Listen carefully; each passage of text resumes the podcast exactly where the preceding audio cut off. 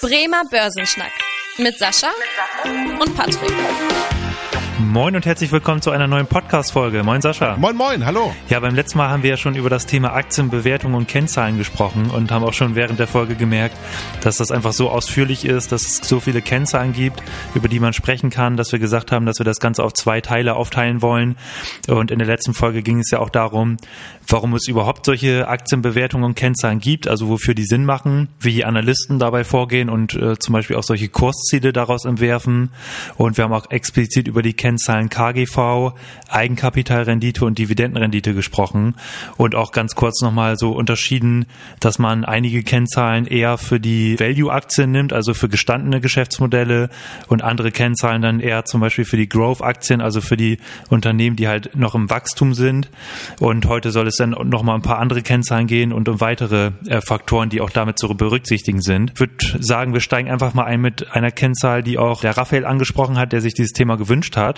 Und zwar ist das das Kurs-Cashflow-Verhältnis, also kurz KCV abgekürzt. Im Prinzip besagt ja der Cashflow, dass es halt ähnlich wie der Gewinn ist, nur dass da halt wirklich die Zahlungsströme festgehalten sind, die auch für das Unternehmen verwendbar sind und letztendlich auch den Aktionären dann irgendwie zur Verfügung stehen. Das heißt, solche Geschichten wie Abschreibung oder Rückstellung werden da beispielsweise nicht berücksichtigt. Also wirklich nur Gelder, die halt dem Unternehmen zufließen oder abfließen. Da die Frage an dich, Sascha, als Portfolio-Manager, verwendest du diese Kennzahl gerne und hältst du die für sinnvoll oder eher nicht? Ja, auf jeden Fall ist sie sinnvoll, weil Cashflow beschreibt ja so ein bisschen die Macht eines Unternehmens auch, ich sag mal, operativ tätig zu sein.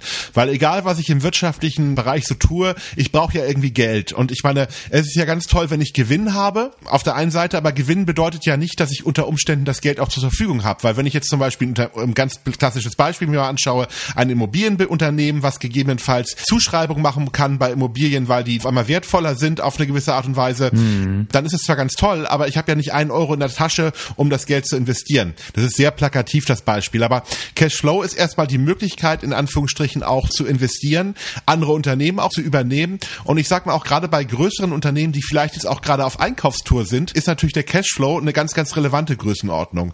Gerade auch wenn ich Wachstum finanzieren möchte, brauche ich Cashflow und äh, muss tatsächlich natürlich die Möglichkeit haben, dann eben darüber zu verfügen. Deswegen ist es natürlich gerade dann für Wachstumsunternehmen eine interessante Kennzahl, ob dieses Wachstum auch überhaupt realistisch finanzierbar darstellbar ist. Du hast es schon angesprochen, dass das Thema auch äh, in die Bilanzierung reingeht, Zuschreibung, Abschreibung.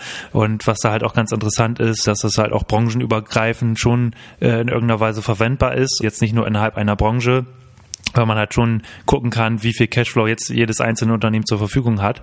Dann würde ich auch nochmal ganz gerne auf eine andere Kennzahl eingehen, die jetzt auch eher auf die Bilanz zurückgreift und zwar das Kurs-Buchwert-Verhältnis, was ich auch immer so als ganz interessanten Anhaltspunkt finde, ähm, wo man sagen kann, ist jetzt ein Unternehmen eher unter- oder überbewertet. Quasi, wie sieht der Markt aktuell die Bewertung des Unternehmens? Und zwar wird das ja so berechnet, da wird quasi der Buchwert eines Unternehmens genommen, also quasi das Eigenkapital eines Unternehmens und dann im Verhältnis zur Marktkapitalisierung gesetzt. Wobei man natürlich sagen muss, dass das auch bei Technologieunternehmen jetzt eher nicht so die gute Kennzahl ist, weil einfach die Tech-Unternehmen jetzt gar nicht so die massiven Bilanzvermögensgegenstände haben, also sei es Maschinen oder Gebäude oder Co., äh, sondern da sind halt auch viele immaterielle Vermögensgegenstände, also Kunden, Daten, ähm, was du auch beim letzten Mal angesprochen hattest mit Netflix, äh, die Nutzerzahl, die Marke etc., das steht ja alles gar nicht an der Bilanz. Und so kommt es ja auch zum Teil zustande, Sascha, das, da hatten wir auch mal drüber gesprochen, dass das ganz witzig ist, dass es auch Unternehmen gibt, die ein Kurs-Buchwert-Verhältnis von unter eins haben, wo man im Prinzip als Aktionär mehr Eigenkapital bekommt, als man Gelder einbringt. Wie kommt sowas denn zustande? Ja, also ganz großer Klassiker, ein Unternehmen, was in Anführungsstrichen die letzten Jahre eigentlich immer schon Kurs-Buchwert-Unternehmen von der eins ist die Deutsche Bank. Also da sind wir in der Spitze mal bei 0,25 gewesen, jetzt sind wir so bei 0,50 rum. Also in der Dimension bewegt sich das Kurs-Buchwert-Verhältnis. Das heißt also, für ein Euro Eigenkapital hm. müsste ich momentan ungefähr die Hälfte bezahlen, ähm, um das tatsächlich in Anführungsstrichen äh, das Unternehmen zu kaufen. Das ist natürlich erstmal, wenn man ganz clever ist, eine ganz gute Strategie zu sagen, ich kaufe das Unternehmen einfach mal, verkauf alles, was das Unternehmen hat, also alle Assets, also zerschlag das Unternehmen.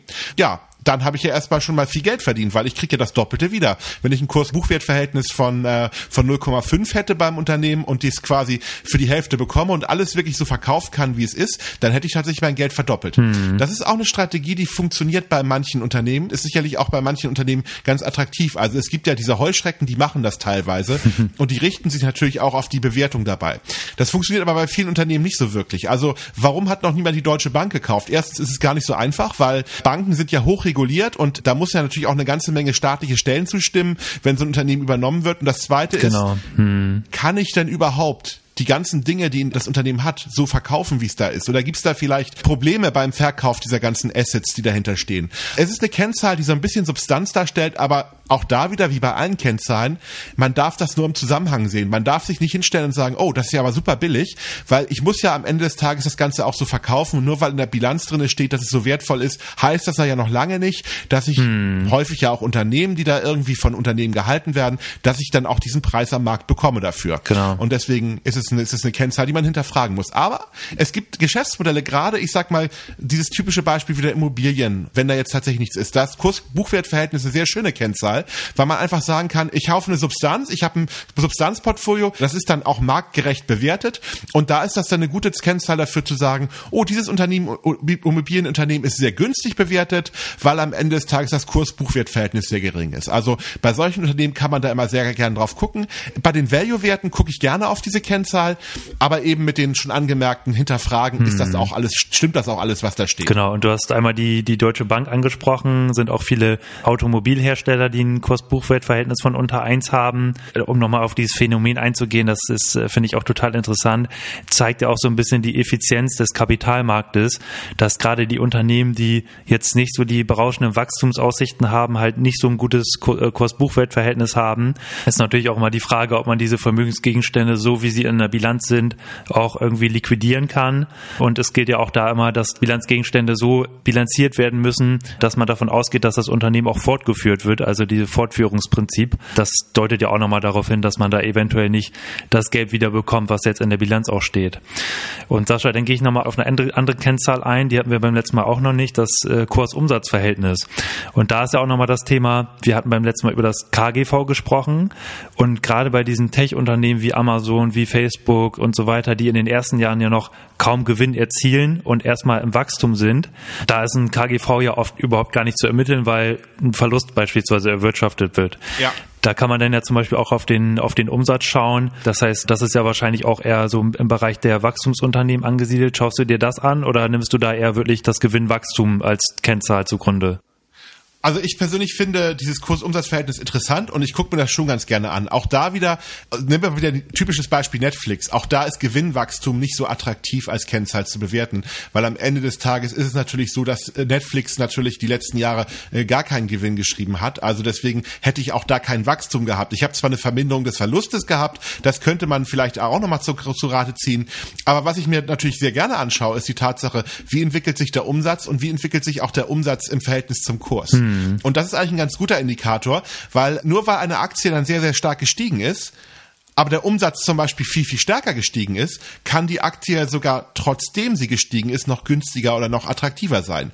Und das kann man ganz gut mit dem Kurs-Umsatz-Verhältnis eben sich anschauen, ob dieses Unternehmen tatsächlich einen guten Wachstumspfad hat. Also das Kurs-Umsatz-Verhältnis wird immer attraktiver im Laufe der Zeit. Oder ob tatsächlich die Aktie einfach gestiegen ist, der Umsatz aber gleich geblieben ist. Und dann ist die Aktie natürlich, wird sie immer teurer. Und das ist natürlich eine Frage, gibt es einen Grund dafür, warum sie immer teurer wird? Ist da vielleicht noch was anderes? Oder sind Investitionen Investition noch nicht umsatzwirksam. Mhm. Kann ja auch eine Strategie sein, die attraktiv sein kann. Wenn ich aber einen Wachstumspfad habe und als, ich sag mal CEO, also als Vorstandsvorsitzender sage, ich möchte um jeden Preis erwachsen und das soll sich im Umsatz widerspiegeln, ist das Kurs-Umsatz-Verhältnis und insbesondere auch die Entwicklung des Kurs-Umsatz-Verhältnisses eine sehr, sehr schöne Kennzahl, um auch zu prüfen, ob diese Strategie funktioniert und das Unternehmen tatsächlich im Laufe der Zeit immer mehr verdient und die Aktienkurs Kursentwicklung dann in der Form dazu passt, was da irgendwie auch versprochen wurde. Genau, und was ich beim Kursumsatzverhältnis auch immer ganz interessant finde, dass das halt, der Umsatz kann jetzt vom Unternehmen nicht so leicht gesteuert werden wie, wie der Gewinn. Also da spielen ja auch solche Themen wie die Bilanzierungsmöglichkeiten des Unternehmens oder die steuerlichen Betrachtungspunkte jetzt nicht so die Rolle, sondern der Umsatz ist halt der Umsatz und kann deswegen auch da wieder im Branchenvergleich genutzt werden. Auch deswegen sehr interessant.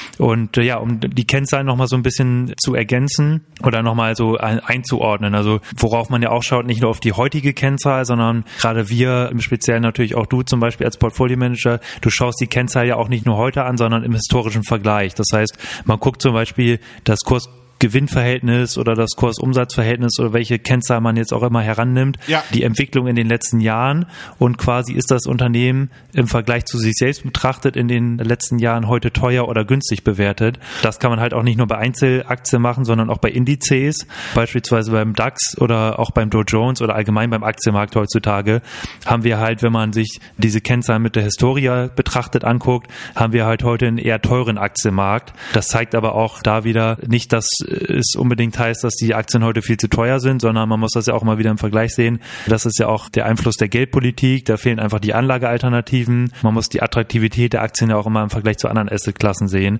Und genau so geht man halt mit diesen Kennzahlen um, dass man sich auch mal die Historie anguckt und das Ganze dann im Vergleich ähm, anschaut. Pro und Contra in 44 Sekunden. Äh, Sascha, willst du Pro oder willst du Contra? Was ist dir lieber? Ich mach mal Pro. Also ich glaube tatsächlich, dass jetzt äh, Kennzahlen wirklich eine ganz, ganz tolle Möglichkeit sind, um ersten Indikator zu bekommen. Also eine Idee zu bekommen, welche Unternehmen gucke ich mir noch mal ein bisschen genauer an. Man kann auch innerhalb einer Branche mal einfach die Möglichkeit bekommen zu sagen, finde ich jetzt zum Beispiel eine BMW attraktiver als eine VW oder als, als eine Daimler-Aktie. Also innerhalb einer Branche sind diese Kennzahlen auch eine gute Möglichkeit, um, wenn ich mehrere Auswahlen habe, dann zu sagen, ich möchte ganz gerne das Unternehmen A oder B kaufen.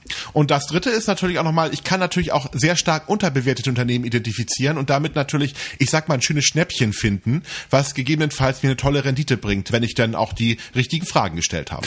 Genau, dann äh, schließe ich mal an mit der Kontraseite. Und zwar ist es ja oft so, dass gerade bei diesen Kennzahlen, dass die zu einer Art Fehlallokation führen. Also, dass man sich davon leiten lässt, wenn jetzt beispielsweise ein KGV sehr niedrig ist und da sieht man halt eben leider auch oft die Leute, die jetzt nicht so die mega Ahnung vom Kapitalmarkt haben, aber sich sowas mal anschauen, dass sie halt beispielsweise eine Aktie nur kaufen, weil ein KGV niedrig ist. Da trügt halt oft der Schein, sondern da ist halt ganz wichtig, dass man die Kennzahlen auch immer im Vergleich sieht und sich nicht nur diese quantitativen Faktoren anguckt, sondern auch mal qualitative Faktoren, die wir auch schon in der letzten Folge besprochen haben.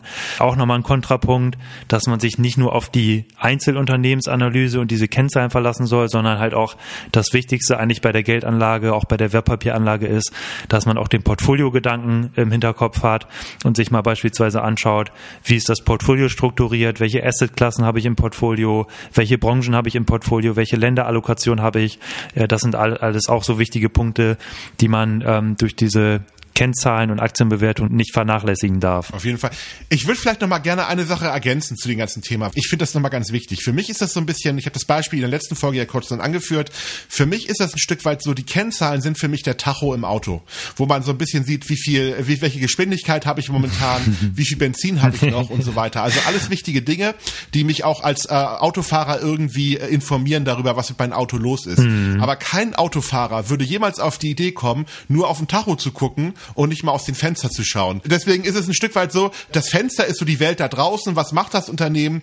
Was machen die im Wettbewerb? Welche Produkte stellen die her? Und der Tacho sind die Kennzahlen. Und ich finde, beides sind wichtige Dinge, die man sich anschauen, aber es ist nicht sinnvoll, sich nur auf das eine oder das andere zu verlassen. Und vielleicht ist das ein ganz guter Hinweis nochmal für diejenigen unter euch, die jetzt Lust haben, sich erstmal mit Kennzahlen zu beschäftigen oder die ersten Schritte machen in diesem Bereich. Also Kennzahlen sind gut, aber verlasst euch auch auf euren gesunden Menschenverstand. Ja, sehr schönes Beispiel auch nochmal. Also das ist, glaube ich, sehr anschaulich.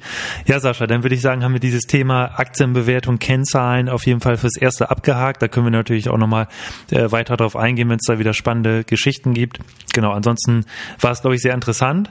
Und äh, ich bedanke mich bei dir, wünsche dir noch einen schönen Nachmittag und dann hören wir uns in der nächsten Woche. Mach's gut. Ja, bis, bis dann. Tschüss. Vielen Dank fürs Interesse. Das war der Bremer Börsenschnack, ein Podcast mit Sascha und Patrick. Noch ein kurzer Hinweis und an dieser Stelle liebe Grüße aus der Rechtsabteilung.